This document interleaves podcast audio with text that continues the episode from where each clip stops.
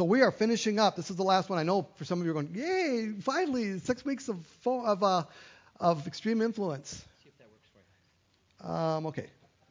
Let's find out. So, um, so let's dig into that in, in, in just a moment. So I, before we hit the content, I want to know if you're familiar, I bet you are, with this word right here, FOMO. Anybody know what that stands for?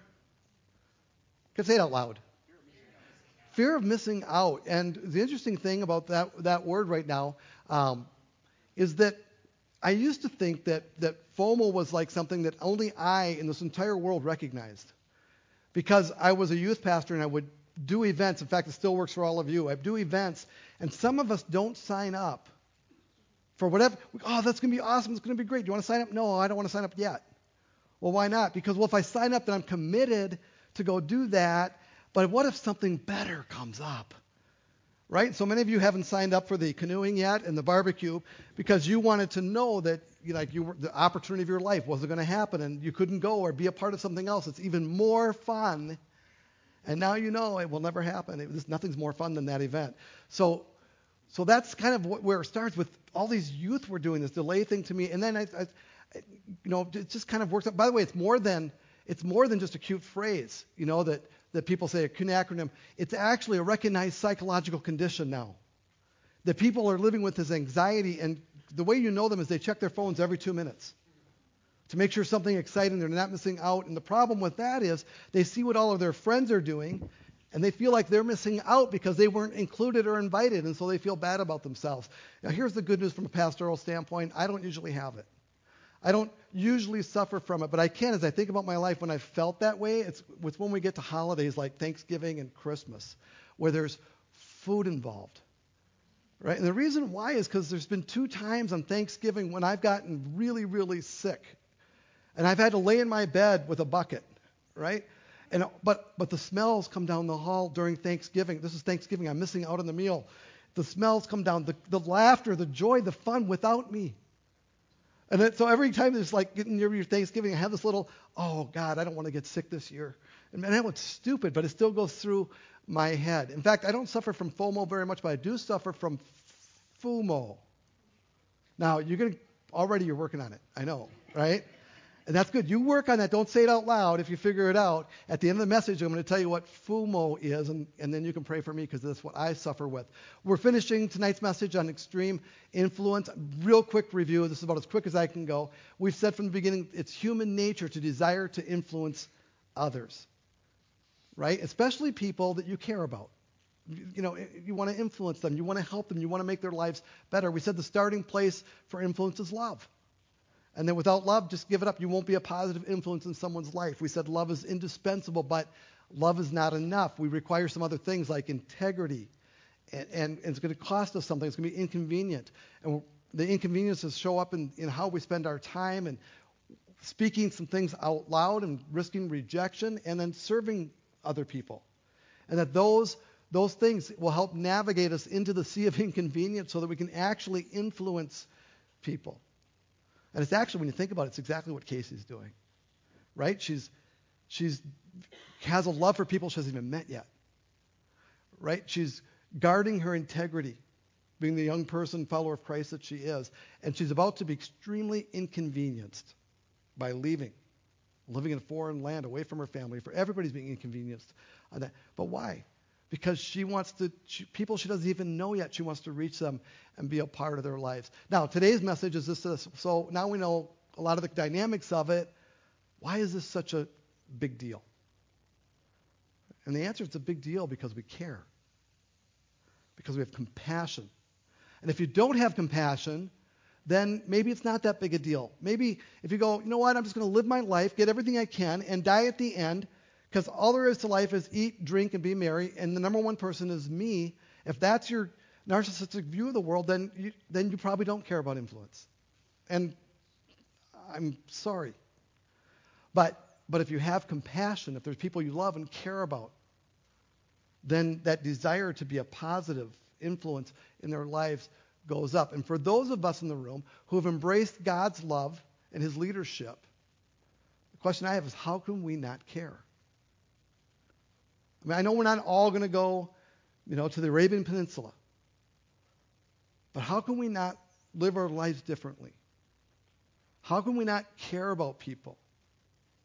We're followers of Christ. Right? And if that doesn't include you, then you can listen from the inside, from outside the inside, sort of a, a moment. But sometimes I have people come up to me and they'll say, you know, Doug, I know you're a pastor, and it's usually not you guys who ask this question. It's usually people from outside my past more than anybody. And they go, Doug, why do you follow Christ? Why do you follow Jesus? And I never have to open my Bible. I never have to think very hard. I basically have four answers. I haven't memorized them. They just come out of me, and I, and I kind of categorize them. So here's, here's the four things I say when people ask me that question. I say, you know what? My life is better under his leadership. Candidly, life is better under God's leadership. I've tried it under my leadership. I've seen how it goes when I'm in charge and I keep God at a distance. Mind your own business, God. I'll do things my way. And I'm telling you, my life is just better in every, every way I can imagine. I'm not saying I'm richer financially, but I'm saying it's better. My life has meaning with God. When, when I was walking, living my life without God, I didn't know who I was, why I was here. It, it was just really trying to consume and try to be happy, and, and I felt so much emptiness. But with God, I know who I am, and I found meaning for my life. And it's not being a pastor. It's found in being in my relationship with God. Whether I'm a pastor or not isn't the issue. Right? That's, that's why Merv can leave the role of being a pastor and not leave ministry. Right? It's why all of you can be in ministry but not be a pastor. It's kind of, an, kind of because meaning isn't found in titles or positions in organizations meaning's found in our relationship with God. Thirdly, I'm a follower of Christ because eternity is the promise. And I've always had this thought from the time I was a kid. This cannot be, this life we live cannot be all there is. It just, I have an inward sense, and this isn't this isn't scientific. It's not. I'm not going to show you a verse or anything like that. But I'm just going to tell you, I, I've always had a gut level conviction that death is not the end that this life is meant to be to be more, and it's never left me. I've in my darkest moments when I think about, okay, so is there such a thing as non-existence? Either I'm too naive to admit it, too needy to need eternity, and some of you will take that position, or there's something inside of every single person saying, "Come on, this can't be all there is. It can't be. There's got to be more." The last reason I'm a follower is because I believe in Jesus. And when I say that, it's that it's, it's this. I believe when I read through what Jesus said, what he did, I'm convinced it's truth. Just my own search, my own conviction inside, I have this inward conviction that it's, that it's true. And this has a lot to do with, with my desire to be an influence in the world. Right? But let me take you to a couple of passages. We're going to look at two passages again tonight, and then we're going to ask a couple questions, and we will we'll be done. So Isaiah 25 holds part of the answer why influence is such a big deal. And it's 12 verses in Isaiah chapter 25. And um, you'll kind of get a sense of, of, of when this took place, especially if you were here last week. So, what you need to know is these 12 verses are actually three different kinds of scripture, for lack of a better word, or genre, if you like that word of scripture. It sounds like you're a lot more smart when you use the word genre instead of kinds. But here's the first one. The first five verses basically are a psalm. Like when you open the book of Psalms, it's like praising God for his power. And the point, we're not going to look at the five verses, but the point of those five verses is God, you are here. You've always been here. And after we're all dust, you're still here. After all the cities are gone, you're still here. The last two verses are a prophecy against a country of Moab. And, and in Moab, they worshiped a false god, uh, an idol named Chemosh. That's probably not how you say it, but you don't know that, so we're okay, right? Worshippers of Shamash. And then who, in that country, Moab was a threat to Israel and to Judah, right? In fact, if you look at a map and you look at all the countries that surrounded the northern kingdom of Israel and the southern kingdom of Judah, all of those countries were threats. These guys were, have always been surrounded by enemies. And they were a threat not only from a military standpoint, but also from an influence standpoint. There were places where they were worshiping Shamash in Israel and in Judah.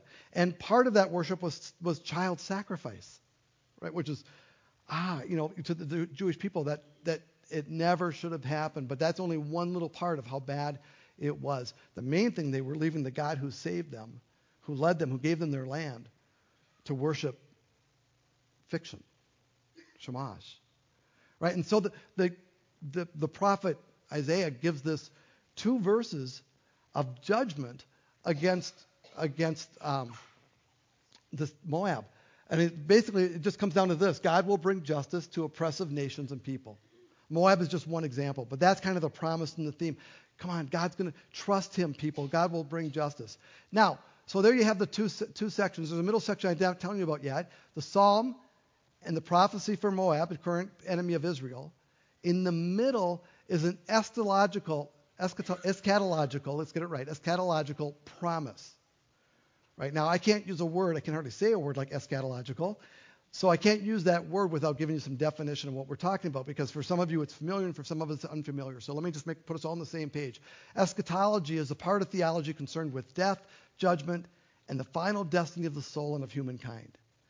And, and scattered throughout Scripture, and there's some books like Revelation, the book of Revelation is, is eschatology.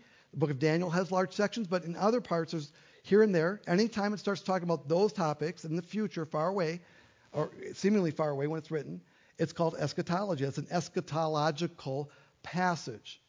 Okay, now there's another word that comes from the same Greek word called scatological. Right? And some of you know what scatological, it's dealing with feces. Right? So the, the words are related, right? But let's use feces, let's use scatological in a sentence. Uh, the seventh grade boy humor is often scatological in nature, right? That would be uh, the, the essence of the, of the word, of the, of the Greek word, right? So eschatological versus scatological, they're not the same thing. One refers, one refers to matters at the end, the other to matters from the end, okay? Some of you are never coming back to this church. Um, they leave right when I even say it. All right, so. So here's that's the difference, right? You'll never now you will always know what eschatology is, and some of you learn what scatology, but but there's some things in common too, amazingly enough, right? Both require careful handling. or things can get embarrassingly messy, right? So, so when you come across a passage, I'll let you work on this, the scat part yourself. When you're working with eschatological verses, right, you have to be really careful about the conclusions you come to. And when I say embarrassing, anybody remember Christians saying, you know, on a certain day the world's going to end, it's all coming to an end, those kinds of, and they say it to the whole world, and Christians are saying this, and then it, you get to that day and shoot, we're still here, right? And, and, and that's embarrassing. It's embarrassing to Christians when we start saying too much about stuff we really don't understand. And when we read eschatological verses, we have to have a sense of humility. So we're about to read some, and you'll see why it's you'll see right away why it is a future thing, not a then thing for Isaiah. So here's what Isaiah is writing about, about the end. He says in Jerusalem, verse 6, the Lord of heaven's armies will spread a wonderful feast for all the people of the world. Has that happened yet? No.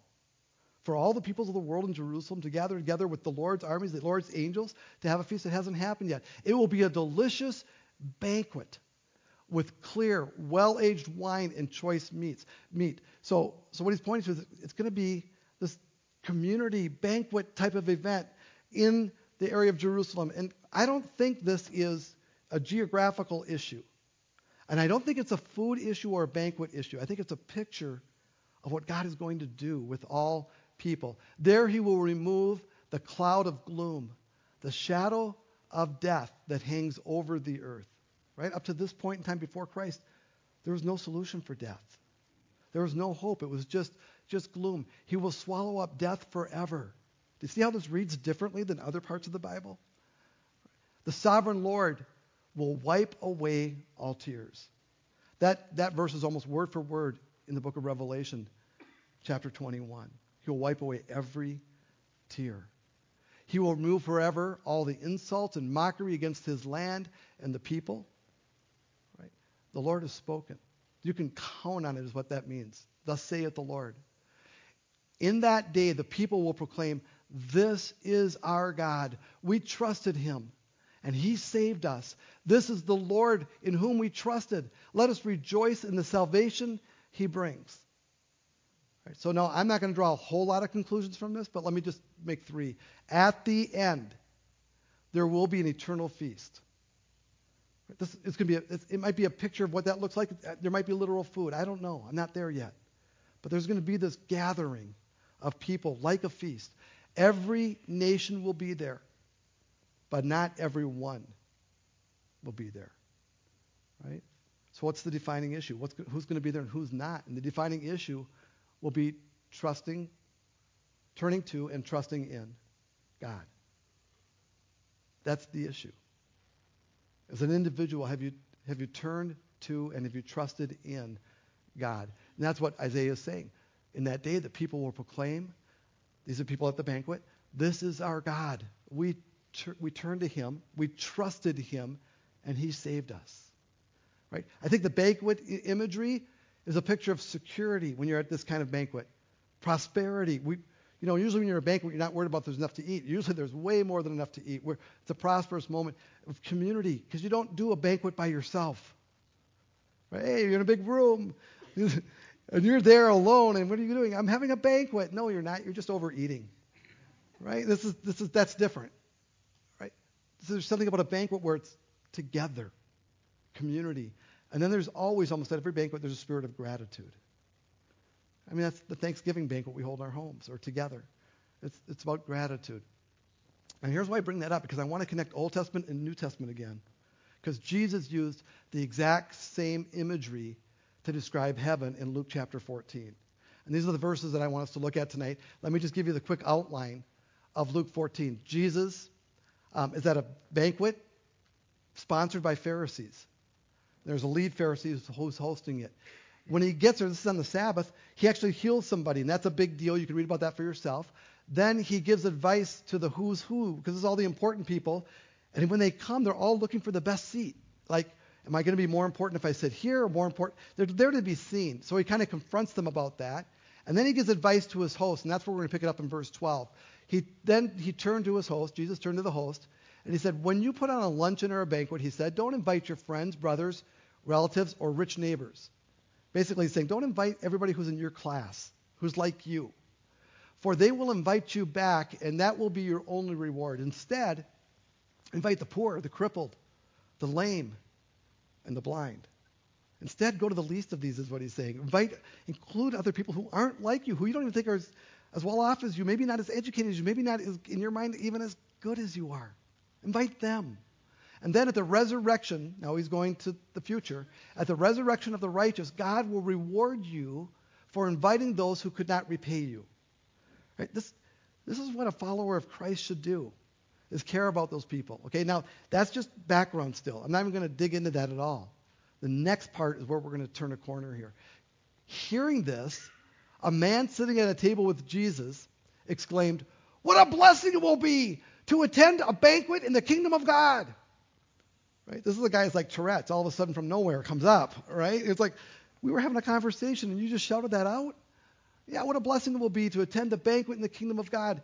The reason it's important to understand that is because the idea of a banquet in the kingdom of God that we read about in Isaiah 25 is now a common thought among the Jewish people. So when they hear banquet connected to the kingdom of God, they're thinking about the eternal resurrection of the dead. They're thinking about heaven, about this connection. So, what a blessing it's going to be to be in heaven at the banquet at the kingdom of God, that time period. And so Jesus replies with a story because that's Jesus. He just does this. He said, A man prepared a great feast and sent out many invitations. When the banquet was ready, he sent his servant to tell the guests, Come, the banquet is ready. Right? So this guy is sponsoring a party, a banquet. And he's inviting all his friends. But they begin making excuses. One said, I have just bought a field and must inspect it. Please excuse me. Another said, I have just bought five pairs of oxen and I want to try them out. Sounds to me like a motorboat, right? I just bought a boat. I want to try it out. You, are trying out oxen. I'm not sure what that looks like. So I want to try them out. Please excuse me. So he's getting, no, I just got new cattle. I'm not going. The other one, I just bought some land. I'm not going. Another said, I just got married, so I can't come. Right? He didn't even say I'm sorry. He just I can't. You know, but she won't let me. It's already started. Right? kind of a moment. Now, every time I read this story that Jesus told, every single time I I have a song going through my head. Do any of you have that song going through your head right now? Go. Here's the song. I cannot come I cannot come to the banquet, don't trouble me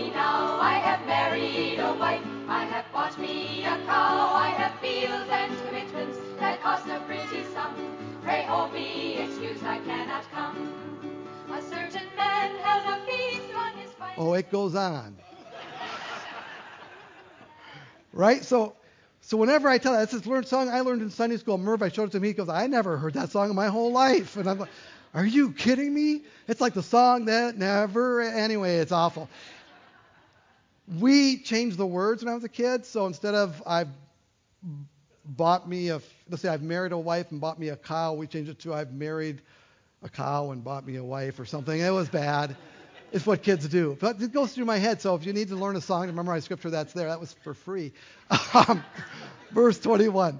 The servant returned and told the master what they had said. I can't come. I can't come. I'm not going to come. She won't let me.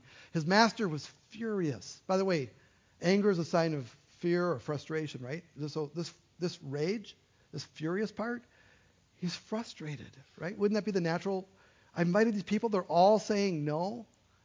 And so he said, Go quickly in the streets, in the alleys of the town. Invite the poor, the crippled, the blind, and the lame. Invite those people I didn't invite in the first place, kind of, kind of a moment here. After the servant had done this, he reported, There's still room for more. Right? So he goes out and gets everybody he can. There's still room for more. So his master said, Go out even farther to the country lanes, behind the hedges, and urge anyone you find to come so that the house will be full. Do you hear the heart of the master? He just wants every chair filled. He wants capacity, maxed out capacity. He wants a full room. And he said, For none of those I first invited will get even the smallest taste of my banquet. Why? Because they wouldn't accept the invitation. They didn't want to want to come. So Jesus' point, we're all invited, but we won't, won't all be there. Now, let me ask you a question. You heard the story before, probably. It's this, it's this banquet picture. It's revealing what God is doing in our, in our world, what He wants in our world. Right? So, who were the heroes in Jesus' story?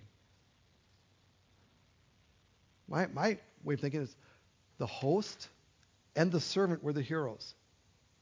Right? The host for throwing the banquet, the servant for going to get them. So I know, and you probably forget, the host is sort of a caricature of God. Right? I think it broke God's heart, by the way, when when people say no to him. I don't think he's like, oh, I don't want him anyway. I don't think that's a, the right picture. It's a caricature, but but it's frust- It's got to be frustrating. The host is is God. He's the one who said the banquet and invite everybody. So, who's the servant? Anybody want to take a stab at that? My first inclination was to say we are. I think that's the wrong answer. I think the answer is it's Jesus. Jesus was giving a picture of what he was doing when he came to earth. He's talking to the Pharisees when he tells the story. He goes, I went to the people and to invite them to the banquet, and you guys have said no, and now you're wondering why do I eat with that person and reach out to that person and this low life, and you, you criticize me for the very people. And I've told you over and over again that the Son of God came to seek the lost. Not those who don't think they need a doctor, but those who know they need one because they're sick. And he said that over and over again throughout his, his ministry. And that's what he's doing. He's going everywhere to influence people back to God, to the banquet. That's his mission. The host is God, the servant is Jesus, and we are the ones who've been invited. And some of us, and I hope this includes you, have said, Yes, that's what I want. Now, I want you to picture yourself as the servant for a moment if you invited somebody and you, you were trying to fill up a room and they said, okay, I'll be there, what would you tell them next? Besides, like, okay, the date, the time, the place. What would you tell them next? Wouldn't it be, by the way, go invite your friends. Spread the word. Get as many people as you can. Join me as inviting. My master, he wants everybody there. He wants everybody we can get. So invite your family, your friends, your relatives, your neighbors, everybody you can. And I think that's exactly what God has called us to do. Now we're the ones doing the inviting. And from a, from a Christian standpoint, I know everybody in the world wants to influence, one way or another, other people. But those of us who are followers of Christ, We've been entrusted to invite people, to influence people. And we have been left here on earth primarily for this one purpose of reaching people who are far from God. So, what's at stake? Why is this important? What's at stake is the guest list. Who ends up at the banquet? And I don't know why, but I think God has said, I'm, I'm partnering with you so that we reach out, so that we live these kinds of lives, so that we serve each other, give time. And our primary goal is not to make this life more comfortable for other people, although we do. And God's wisdom is great. It makes my life is better. The primary goal is still to fill a banquet room. All right, who knows what FUMO stands for? What is it? Fear of others missing out. Absolutely. Fear of others missing out. At my best, that's what drives me. At my best, when I'm at my best, sometimes I'm like, oh no, fear of Doug missing out, guy. I don't want to be that guy. I want to live my whole life with God. I want to help other people not miss out on what I found in you. I want them to experience the richness of your leadership, the joy of your love, the purpose and meaning of their lives, their, their identity, and I want them to have a future because this is not it. This is not the end. There's more. And a lot is at stake. So I'm going to close the service with just two questions. The first one is this is, is you. Have you trusted Jesus? Have you heard this invitation to come to a banquet with Christ for eternity? That you get you are on the guest list, but will you say yes? And if there's some reason I don't know what it is. I'm too busy with my business. I'm too busy. I'm focusing on my marriage right now. My kids have problems. All the excuses that Jesus is kind of pointing out and you miss the banquet because you bought oxen and you got a business to run. I'm just, I have a fear of others missing out. Please don't miss out on this. You can come as long as you want, checking it out, praying through it, thinking through it. I'm not saying you got to make any decision tonight, but don't miss out on this. Give God every single chance. Start reading the Bible. Start asking questions. Start learning. Start growing. And when you're ready, then start praying and trusting and turning to God. Right? All those reasons that my life is better, I want those for you. Some of you are going, yeah, that, that is me. That's me too. And some of you are thinking, it's not me yet. It could be. You could have all the things that anyone gets out. I just don't want you to miss out on that. Second question is, or the first question was, have you trusted? But the second one is, for all of us who are followers of Christ, will we beat the bushes? I love that. Go behind the hedges. It's beating the bushes for people. They're walking the alleys for people. They're crossing the street for people. Will we do that? Will we be inconvenienced for others? Will we influence and invite others to God? And, and we do it as a team at Crosswinds. You know, I, mean, I hope this church is a tool for you to help influence others to Christ. So if we're going into the context of the whole series, it says, will we love? Will we guard our integrity? If there's something going on in our lives that we know doesn't stand up before God, will we, will we deal with it? To protect our ability to influence and to be the people that God wants us to be in this world? Will we step into inconvenience and give away our time that you'll never get back? and say something even though you might be rejected. And serve others even though it's inconvenient. And it means you can't serve yourself at the same time. Will we, will we do that? What's at stake? Is that room. Those empty chairs. Who will be sitting in them? And we get a chance to help fill that room. That's why influence is so important. If you missed a message, I want to encourage you to go back and listen to it, pray your way through it. And at the bottom, I, I hope at the end you can pray, God, I want to be a person you use for influence. That's Casey's heart. Couldn't you hear it? She, can you imagine Casey 20 years from now? We got to have her back, I think. You know, and hey, Casey, what happened the last 20 years? Maybe we'll get her back before that. Let's pray. God, I want to be quiet just for a moment in case someone in this room needs to pray to you to turn to you, to trust you.